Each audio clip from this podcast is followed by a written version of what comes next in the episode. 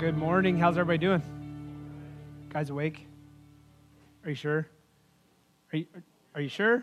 I I'm just making sure. I just want to check. Hey, I want to let you know, first of all, we're obviously continuing our All In sermon series. And as we jump into this idea of what it means to be all in, we're going to be looking at the power of the church. And over the last really week, 10 days, two weeks, whatever it is, that we've seen what's going on in Ukraine, um, I have been in contact with a relationship, a friend, a pastor in Romania who the last, for the last six days has been driving five and a half hours every morning uh, up to the border uh, with, U- with Ukraine, and they are trucking, I say trucking, trucking, giving transportation uh, to, to refugees who are fleeing uh, the, the, the, nation of, the, of Ukraine. And so, uh, as we jump into that, I want you to think about this idea of the power of the church working together. Matter of fact, one of the ways we're going to consider, we're going to ask you to give, if you feel led to give uh, above and beyond your tithe, we're going to ask you to give to this because one of the things that we're going to do is we're going to help support them. They're spending five and a half hours a day in a car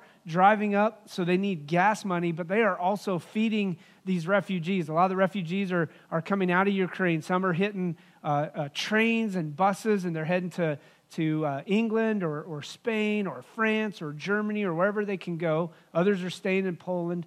Um, but my friend, his name's Christy. Like I said, he's a pastor in Râmnicu Vâlcea, Romania. Matter of fact, we've been out there twice uh, when we were serving at my last church. Um, and it's just a great, awesome opportunity that he's had to share the gospel. He's got to pray with people. Um, and I want you to think about this. We talk about and think about this, this whole idea. Today is the day that you have made, and I will rejoice and be glad in it. And I think of how many times I wake up and go, oh, serious. I got to go through another day, right? The same old, same old, the monotonous routine of what goes on. But yet I want to be, I want to encourage us and I want to be challenged that every day that the Lord gives me is another day that He has made that I can rejoice and be glad, regardless of the circumstances and situations and the difficulties, because He has everything in his hand. And so, as you feel led to give, if you want to give, you can give. When you give, you can give today. Um, you can give over the next couple weeks, couple months. We're going to do that to support um, their ministry that's going on right now um, there in Romania. And there's lots of other ways. I mean, you can, you can give to Missouri Baptist Disaster Relief, who's going to forward it on to another disaster relief agency as they're over there. And so, those are the ways that, that you can get involved. I want to encourage you to pray uh, to continue to pray. Um, I have heard of Christians and believers who decided not to leave, even though they haven't picked up arms. They decided not to leave because they were going to pray over and pray for the protection of the people who stayed, the, the, the military, the soldiers, and different things like that. And they said, We're, we're going to fight on our knees. Um, and so I want to encourage us to be a church that prays. Yes, we want to pray uh, for, for the salvation of those here in Independence, but we want to pray for those around the world as well who are brothers and sisters in Christ. I want to invite you tonight at 4.30, we're going to have our all-in vision night. We're encouraged to be here. We've got a meal planned for you afterwards, but, but it's, it's our way to look uh, and, and to grow and to say, hey, here's how we want to continue, or here's ways we can look at, at looking at our strengths and weaknesses within the church and how we can use our strengths and our weaknesses to begin to reach more people here in the city of, uh, city of Independence and really Kansas City and around the world with the gospel. So today we're going to be looking at the church. I want to encourage you to turn to Matthew chapter 16. Matthew chapter 16. And I don't know when. I know I have preached from this. I was trying to go back and look. I usually keep pretty good notes. I could not find it within the last four years. If you can prove me wrong, I don't know. I, I couldn't find it. Anyways, but I have preached from this text before. Um, but I wanted to answer a couple questions. So, Matthew chapter 16, starting in verse 13. And I want you to think about this way. Today, in our world, there are hundreds and thousands of buildings around the United States and around the country that the world calls churches, right? Some are strong and some are weak. Some are large and some are small. Some are healthy and some, honestly, are on their deathbed. And the problem with the way we oftentimes look at it is when somebody says, Do you go to church? What do we first say? Well, yeah, I go to whatever the name of the church is. And what I want us to look at and see is the power of the church and how the power of the church is, or what the power of the church really is, what we can be thankful for. Listen, I'm thankful for the churches around the nation that stand on the gospel. I'm thankful for the churches around the world who are passionate about reaching the lost. And I believe that we have to be passionate about those things. But the church, listen, is more than just a building. As a matter of fact, it's not a building. The church is a body or an organism. As a matter of fact, the Bible says it's the body of Christ that God uses to proclaim the truth, and I believe as well to change the culture from the inside out. See, the church is the body of Christ. Like as we read scripture, we are the bride of Christ. We are the body of Christ. We are called to be a flock, but we're called to also be a, a fellowship. And we're going to work together in unity around and in obedience around the gospel and around the clock to be the very church that's going to change the people or to influence people to change through uh, uh an encounter with Jesus Christ. Martin Luther King Jr. says this I see the church as the body of Christ, but oh, how we've blemished and scarred that body through the social neglect and the fear of being non-conformists. See, the reality is that the church is not to conform to the patterns of the world, but be transformed by the renewing of our what? Minds. Then you will know God's perfect and pleasing will. So, Matthew chapter 16, starting in verse 13. If you would, I'm going to do this. We've kind of gotten out of this habit. Let's stand together as we read scripture. Matthew chapter 16, starting in verse 13. You can follow along on the screens if you don't have your Bible. And this is what he says When Jesus came to the region of Caesarea Philippi, which is about 30 miles or so north it's just north of the Sea of Galilee. It says he asked the disciples, Who do people say the Son of Man is? And they replied, Some say John the Baptist, others say Elijah, and still others say Jeremiah or one of the prophets. And I love how Jesus always turns the script because we like to always talk about everybody else, right? Like, what's everybody else say about me? But then Jesus comes and goes, Yeah, well, what about you? Right? What about you? He asks, Who do you say I am? And Simon Peter answered, You are the Christ, the Son of the living God. And Jesus replied, Blessed are you, Simon, son of Jonah, for this was not revealed to you by man, but by my Father in heaven. And I tell you that you are Peter. And I want to keep in mind this idea of Peter, which also means rock. Peter's name was originally Cephas. He gets the new name from Jesus earlier on in the gospel. But it says, And I, I tell you that you are Peter, and on this rock I will build my church, and the gates of Hades will never overcome it. I will give you the keys, or I will give you the keys of the kingdom of heaven. And whatever you bind on earth will be bound in heaven, and whatever you loose on earth will be loosed in heaven. And then he warned his disciples not to tell anyone that he is the Christ. Let's pray, and you can have a seat, and then we'll uh, continue. Father, we thank you for the truth of your word.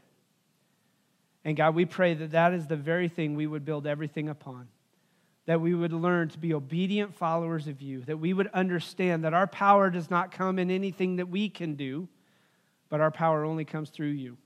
And so it's in the name of Jesus we pray. And all God's people said, Amen. You can have a seat.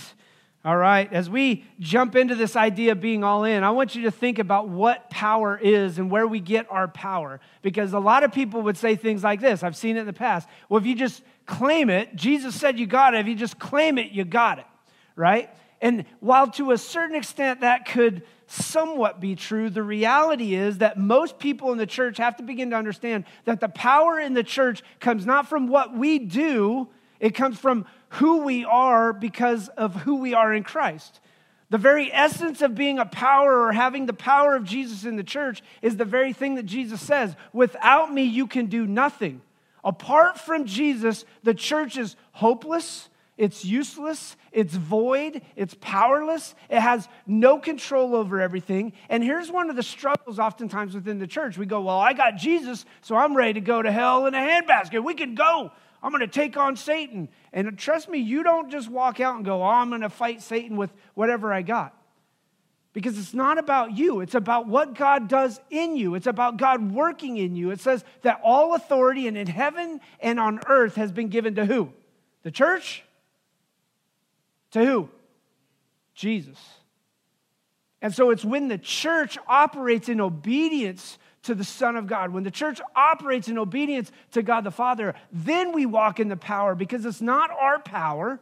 It's not our strength. It's not our conditions. It's not any of those things. It is simply the power of God working in the church. Now, here's the big statement. If you remember anything else, I want you to remember this. The power of the church, listen, rests on our confession of Christ and his power at work in us. Listen to what happens in this text. It says that Jesus had gone into a region called Caesarea Philippi. It's north of the Sea of Galilee. And as he's going, he asks the disciples, Who do people say that I am? And they begin to answer, right? Oh, some say you're John the Baptist, and some say you're Elijah, and some say you're Jeremiah, and some of the other prophets. And I want you to think about it in this terms. Like when you have a conversation with people about who Jesus is, they have all kinds of beliefs, all kinds of ideas. matter of fact, if you know uh, or have a relationship with somebody who's not a follower of Jesus, I would just basically simply ask them that question Hey, who do you say Jesus is? Right? Because they're going to say things like this Well, he was a great man, great teacher. Some are going to say he was a prophet, but he's not God. And so, as these questions begin to go on and on and on, you begin to find out really where people line up. And Jesus is like, that's great. That's where people are at. That's where people are viewing. That's what people see. And as we see what's going on, I ask this question Who do people say Jesus is? Right? Like, I have to begin to ask that. Who do people say Jesus is? And listen, as we dig into this, all throughout the world, there are different beliefs about who Jesus is. If you were to ask Muslim people who Jesus is, they would say he was a great teacher, he's a great prophet, he's not the Son of God, but he was a great person. Matter of fact, Muslims would say that they somewhat follow Jesus' teachings because they do think he was a prophet in some way. But they don't believe he died on the cross. They don't believe he was the Son of God. They don't believe he was the Messiah or anything like that. Same with Jewish people. Jewish people would look at Jesus and go, man, yeah, Jesus was a prophet. He was a great guy. But he's not the Messiah. He's not the one that was to come, that was to deliver us from the rest of the world. So, who do people say that Jesus is? As a matter of fact, as we look at that, it says that some say he was John the Baptist. Listen, here's what's crazy when you think about this idea or this mentality where they say, some say John the Baptist, listen to what John, the, the, the, elder John, says about John the Baptist, right? John chapter 1, starting in verse 29, says this. It says, The next day, John, this is John the Baptist, saw Jesus coming toward him and said, Look, the Lamb of God who takes away the sin of the world. What did John the Baptist just say who Jesus is? the Lamb of God or the Son of God who takes away the sins of the world. John the Baptist makes the claim that Jesus is the Messiah, that there is no other way to a relationship with God other than through Jesus. Matter of fact, John later in John chapter 14 uses the very words of Jesus who says, I am the way, the truth, and life. No one comes to the Father except through me. And so, as we begin to see this, people can say all kinds of things. Well, he was John the Baptist, or he was Elijah, or he was one of the prophets in Jeremiah. But what we see all throughout the text and all throughout Scripture is this that John the Baptist, that Elijah, that Jeremiah, and even the other prophets proclaim the good news of the coming Messiah. And what we see in Jesus is the fulfillment of every one of those prophecies that takes place throughout Scripture. And so when the people look, they're looking at the Old Testament scriptures, they're looking at the very word of God, and yet they're still missing the mark. They're still missing out on who Jesus is. They see him as a great man, a great teacher, a great philosopher, a great prophet, but they miss out on it. And what I love about John, if you read John chapter 1 and, and, and even the following, listen to what he says. This is the one who I meant in verse 30 when I said, A man who comes after me has surpassed me because he was before me. I myself did not know him, but the reason I came baptizing with water was that he might be revealed to Israel. And here's what's crazy in the midst of baptizing, these people so that the Messiah would be revealed to the people of Israel. Then in verse 32, it says this Then John gave this testimony I saw the Spirit come down from heaven as a dove and remain on him. If you know anything about the rest of the Gospels, excuse me, Matthew, Mark, and Luke, when they reference the baptism of Jesus, it says that Jesus was there, that the Father gave his approval of his Son, and that the Spirit descended on him like a dove. And so when John says this, what John is doing is making a statement that Jesus is the only way, that Jesus is the one who came, whose sandals, or whose sandals I'm not even in the ability to carry.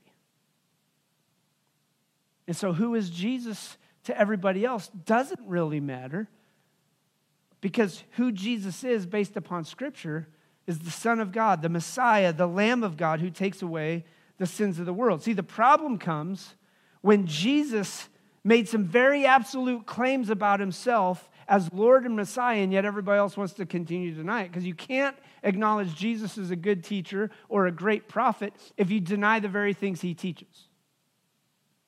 See, that's where the rubber meets the road in Christianity versus what we'll call a deistic belief right? When somebody says, Oh, I follow God and I follow Jesus, but I also follow the teachings of so many other people. Can't have one and have Jesus. That's called deism. Now you're operating in the realm of Hinduism, which says that everything under the sun is God's. Like cows are God's and everything else. Jesus is either the God, he is the Son of God, operating in three persons God the Father, God the Son, God the Holy Spirit, or Jesus is a liar. Josh McDowell had a great book that he wrote, and he says Jesus is either a liar, a lunatic, or he's Lord. So that's where we come to. Jesus is asking, Who do people say I am? But then we get to a heart of the next question. Jesus asks Peter, Peter, who do you say that I am. And I think it's important for us to understand this because no matter what everybody else says or believes about Jesus, the question comes down to this Who do you say Jesus is? That's what matters. That's what matters within the church because the power of the church rests in the very thing with, with which you claim. Do you believe that Jesus Christ is the Lord, the Messiah, the Lamb of God, the perfect one, the Holy One, the one who had no sin in him, the one who died on the cross, the one who stayed in the grave for three days, the one who rose again? If you believe that, then you are opposite or separated out, or basically what you are called, you are the called out ones. You are the church, the ecclesia, which literally means that you have been called out. You are the nonconformists you're not to conform to the patterns of the world. You're be, to be renewed by the transforming of your mind.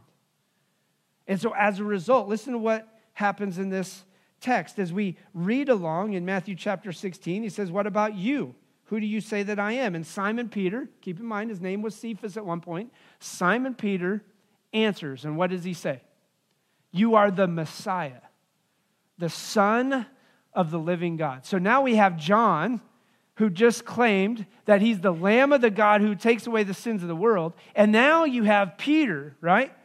The very Peter who eventually is going to deny Jesus three times. Peter makes a statement You are the Messiah. In other words, you are Lord, you are King, you are ruler, you are everything. You are the one who is here to save, and you are the Son of the living God.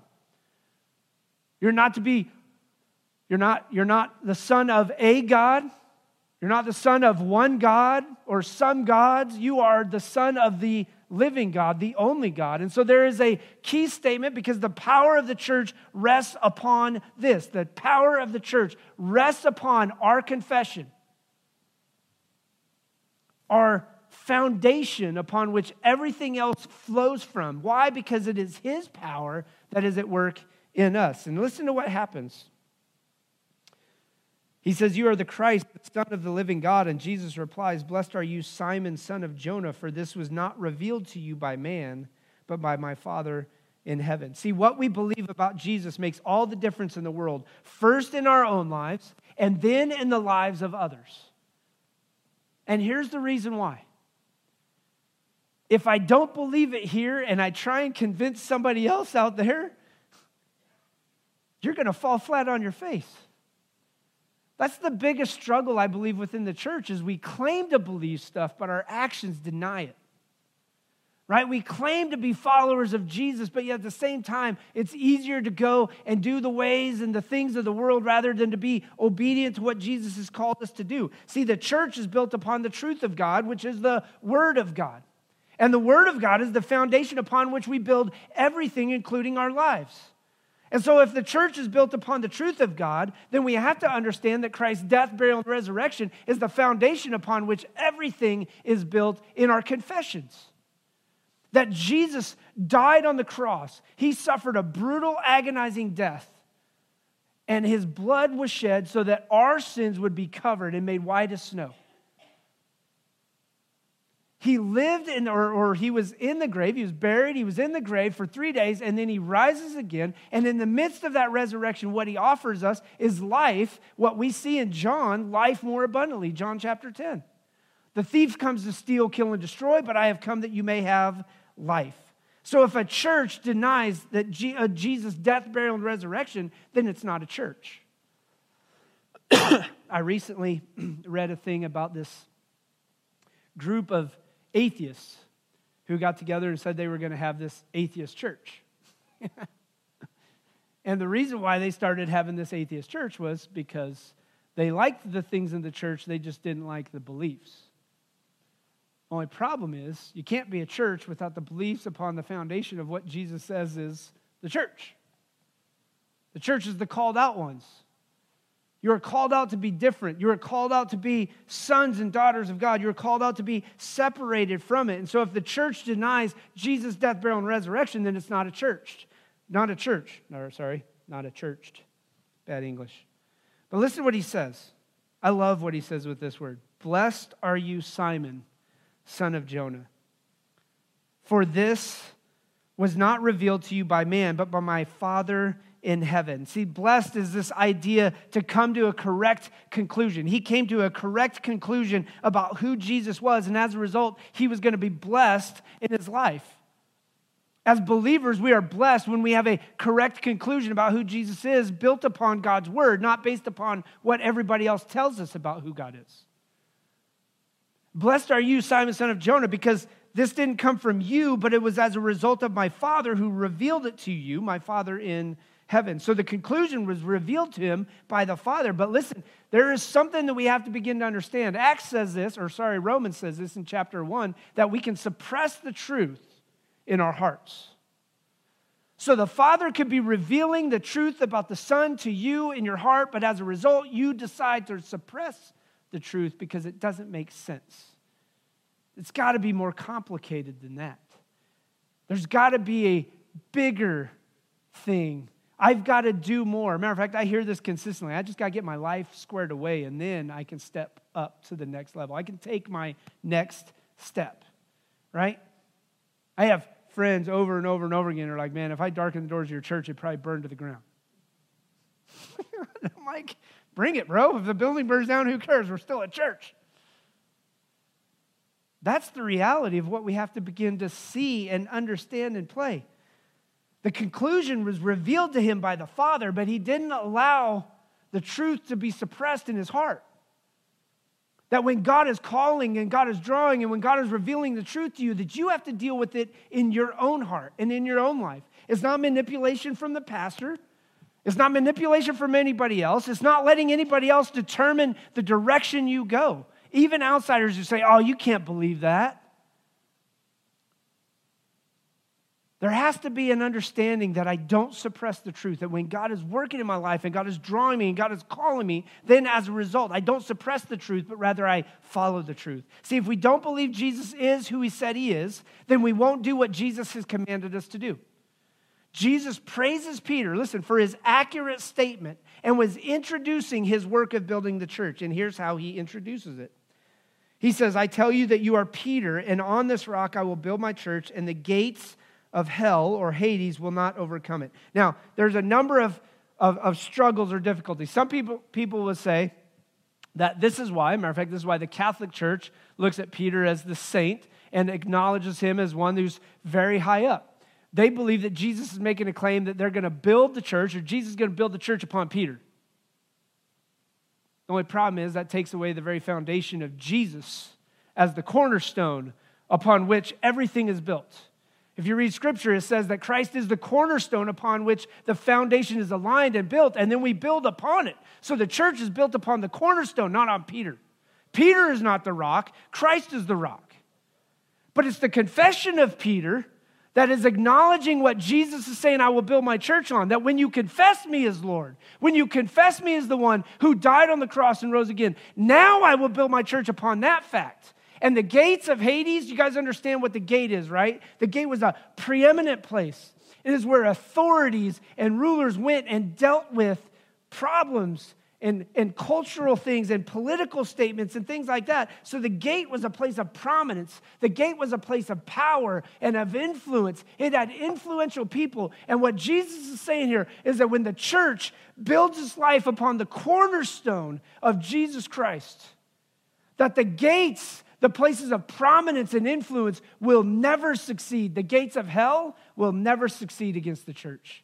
And when we talk about this idea of hell, we have to begin to understand what hell or Hades was. Hell or Hades is the wicked, evil place. It's the place where the work of Satan takes place, it's where death reigns and rules supreme. And so when Jesus makes the statement to Peter, he says, I tell you, Peter, that on this rock I will build my church, and the gates of Hades will never overcome it. It's this reality that the gates of hell will never stand against the death of God's people because there is no longer death. There is only life in Christ. And so my life in Christ begins right now where I'm at. When I confess Jesus as Lord, my life begins where I'm at right now. And death, like the Bible is very clear Oh, death, where is your sting? Oh, death, where is your victory? That is the beautiful news of the gospel. Oh, death, where is your sting? Oh, death, where is your victory? 1 Corinthians 15 the sting of death is sin. But listen to me that death is not the end for a believer, death is just the beginning of an eternal life with Christ, sitting with Him acknowledging what's going on. And so we have to begin to understand that the power of everything that we do is not built upon us. It's not even built upon our confession. The confession is just an acknowledgement of the truth of who Jesus is. He is the cornerstone, He is the Messiah, He is the Lamb of God, He is the Son of God, He is the Son of Man. He is the one who died on the cross, who rose again, and who stands back and says, I give you all authority and all power to go out and proclaim the gospel to those who have never heard. And listen, the gates of hell will not prosper against the church that confesses Jesus is Lord. And so please hear me out when I talk about this. The church is not is not the cruise ship. We've, we've heard this probably said before. Matter of fact, I used to say it as this the church is not the cruise ship, it's a battleship who's going to go into war, who's going to stand and fight against the principalities and authorities and the rulers in the heavenly realms, which is what we see. But I read not too long ago, there's a great book by a guy named J.D. Greear, who's a pastor out of North Carolina, and it's a book called Gaining by Losing. And he said, I don't think it's just a battleship. I think that the church operates as an aircraft carrier, which now that gets my heart racing because I was on an aircraft carrier in the Navy. I'm like, oh, he's speaking my love language death and destruction. Our whole goal was to go out and blow stuff up. Not mine, though. I was just sitting on the ship pushing buttons, right? But I think about this. We're, as a church, are called to go out, to launch off each weekend to launch out into our missions of where we're going to be serving at. Whether it's in my job, it's in my home, it's at the workplace, it's with my friends, it's in a sports team or whatever it is, we are launched off. So I look at it this way like when you come to church on Sunday morning, yes, it is a refueling, right? You are getting refueled to be sent out to go and take the gospel to everybody else. But listen, this is just a landing place. This is a place where we fellowship, where we eat, where we hang out, where we encourage, where we grow. But listen, we are meant to be sent out. An aircraft carrier is not meant to float around with a bunch of planes or a bunch of jets on its, on its aircraft or on its, on its uh, uh, uh, whatever. Yeah, it, I can't, I'm going brain dead. Um, on its deck, on its flight deck, thank you. okay. It's not meant to just hold those planes there. It is meant to launch them off, to send them out. And so, we as a church, when we make these confessions and we call people to make these confessions, we have to understand that we are called to be sent out. So, the forces of evil will not stand against the church. Doesn't mean it's going to be easy, doesn't mean you're going to win every battle, doesn't mean it's not going to cost you, doesn't mean it's not going to be painful. But what he says to Peter is this that I will build my church. And here is the key statement that I think we have to begin to understand. I've had people say, This is my church, and you're not going to come in and tell us what to do. As a youth pastor I was in Texas, I was like, Let me get away from you real quick, bro, because I don't want to be near you. I'm not changing. I've sat here, I've done these things, I've paid my dues, I've got, and you get the point, right? And I said this we're supposed to be the idea that we be in this aircraft carrier, not a cruise liner. You go on a cruise, what's it about? Comfort, ease, getting served. Food wasn't the way I liked it. I'm going to go somewhere else get better food because that food was terrible. See, when the church operates as a cruise ship, we end up missing out on the biggest thing or the best benefit ever because we think it's all about us. When the reality is, matter of fact, I, I said this, I've said this multiple times. Our, our, teenagers, when we were, when I was a youth pastor, we said this over and over and over again. And we'd say, What's worship? And they'd say, It's not about us. What's the church? It's not about you. I mean, it is about you because Jesus died on the cross for you. But it's not about you and you getting your preferences and your ways and your desires that maybe, listen, are outside of Scripture. Like there are lots of preferences within the church that oftentimes are built outside of Scripture. Here's the last thing. So we talked about who do people say Jesus is? Who do I say Jesus is? And then here's number three what is God building us to become? Listen, a good, healthy church, I believe this specifically, a good, healthy church will build your life on the truth of the gospel. In other words, the pastor, the small group leaders, the deacons, the other pastors, everybody is going to point you to build your life upon the gospel. That is a healthy church. And a healthy church also looks and says, I grow, I'm growing in the Word of God, but as I grow in the Word of God, I am going out. And so now I'm going to bring us to Ephesians chapter 3, verse 10, which I have preached on before as well. It's my favorite verse in all of Scripture. Matter of fact, if you've heard this, you've probably heard it. If you've been here for nine years, you've heard it enough that you probably got it down. But it says this God's intent was now through the church. Who's the church?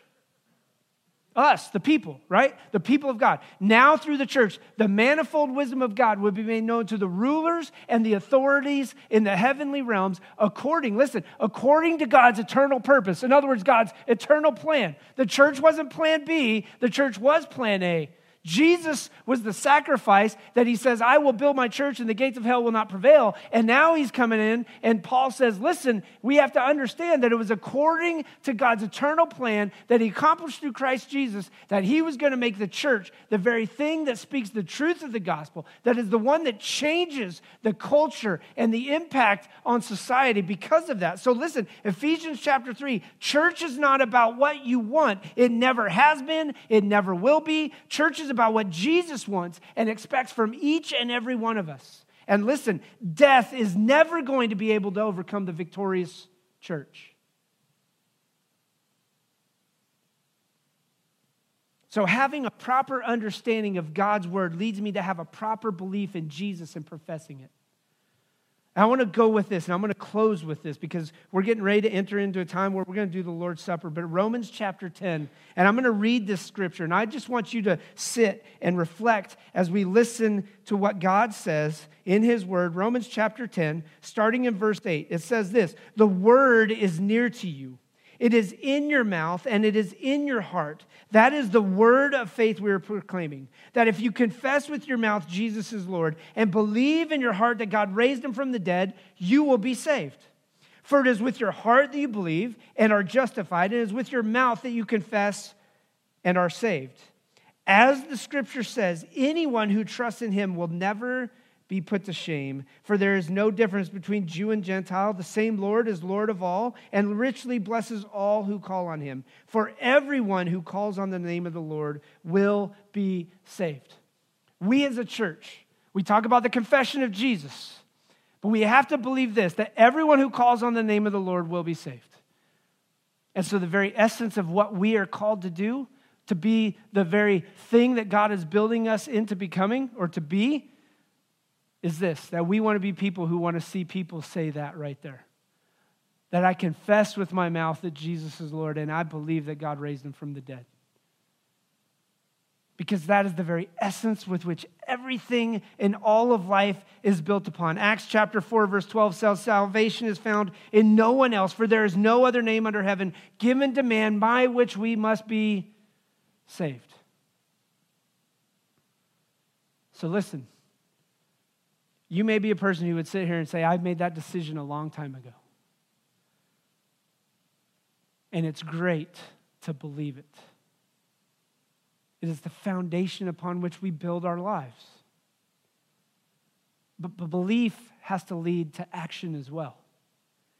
That we don't remain silent, that we walk in obedience. Why? Because Jesus is building his church. And he said it very clearly the gates of hell will not prevail.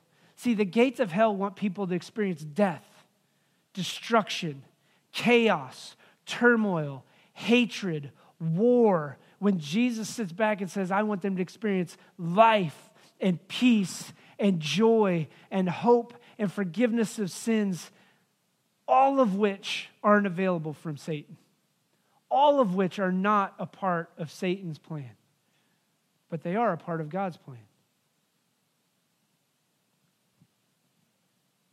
The church is a body of people who have placed their faith in Jesus Christ for their salvation and who proclaim his good news.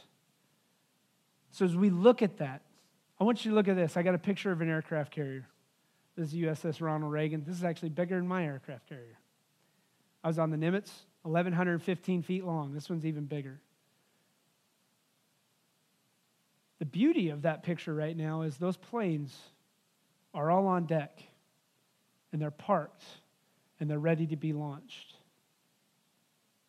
They are U.S. Navy fighter planes, fighter jets, fighter weapons that literally extend the influence of the United States around the world. You and I are called to extend the influence of Jesus around the world. Not to stay parked on the flight deck, chopped down and chained up in case we hit rough seas, but to be launched, to be catapulted, to be sent out, to proclaim the good news of Jesus around the world.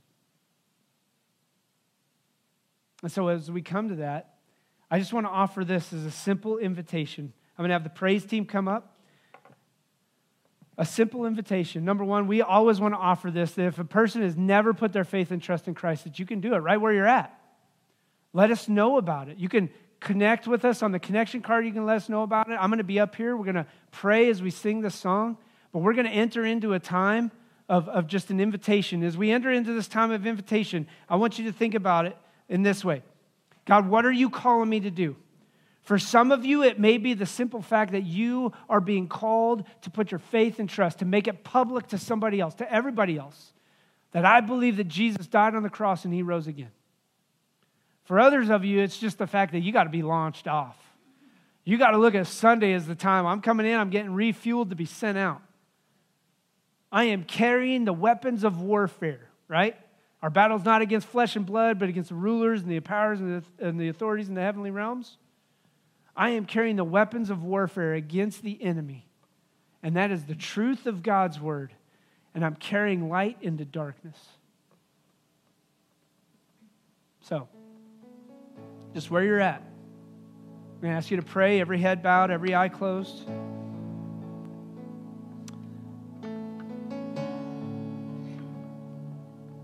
Father, would you reveal to each and every person here through the power of your Spirit what it is you are calling them to do? God, I have no doubt that maybe there are some here, maybe they're even watching online, that you are, you are calling. You have revealed the truth to them, the truth of Jesus, his death, burial, and resurrection. That you are revealing it to them right now. And I know the struggle and the battle and the, the war that is raging right now. That I can suppress the truth. That I can deal with this later. That I'm, I'm listening to everybody else on the outside instead of listening to you and what you're calling them to do. So, Father, help them not be worried, afraid, or thinking about what everybody else thinks, but to step out in boldness and say, I want to put my faith and trust in Jesus for the first time. The Bible is very clear that if you confess with your mouth Jesus is Lord, right where you're at, that He is Lord, He is Messiah, He is King, He is the Savior of the world. If you confess that with your mouth and then believe in your heart that God raised him from the dead, you're be, you are to be saved. And so here's what we want to do just where you're at. That's your decision, that's the moment, the, the decision you're making, we want you to make that public. So if it's here in person, we're going to ask you, you can fill out the connection card. Let us know at the end of the service. If you're online, just send us a message. But here's what we're going to do we're entering into a time where we're going to do the Lord's Supper, communion. And here's what I want you to know if you are a believer, you have placed your faith and trust in Christ, you have followed him, you have said, This is the way, then you are acknowledging his broken body, his sacrifice for you on the cross, and his blood that was shed. And so here's how we're going to do this. We're going to ask you to come up here in the next 30 seconds as I kind of wrap this up. We're going to ask you to grab this. As you come up, I'm going to have two plates. You can come down either side. We're going to ask you to grab, there are two cups in each slot.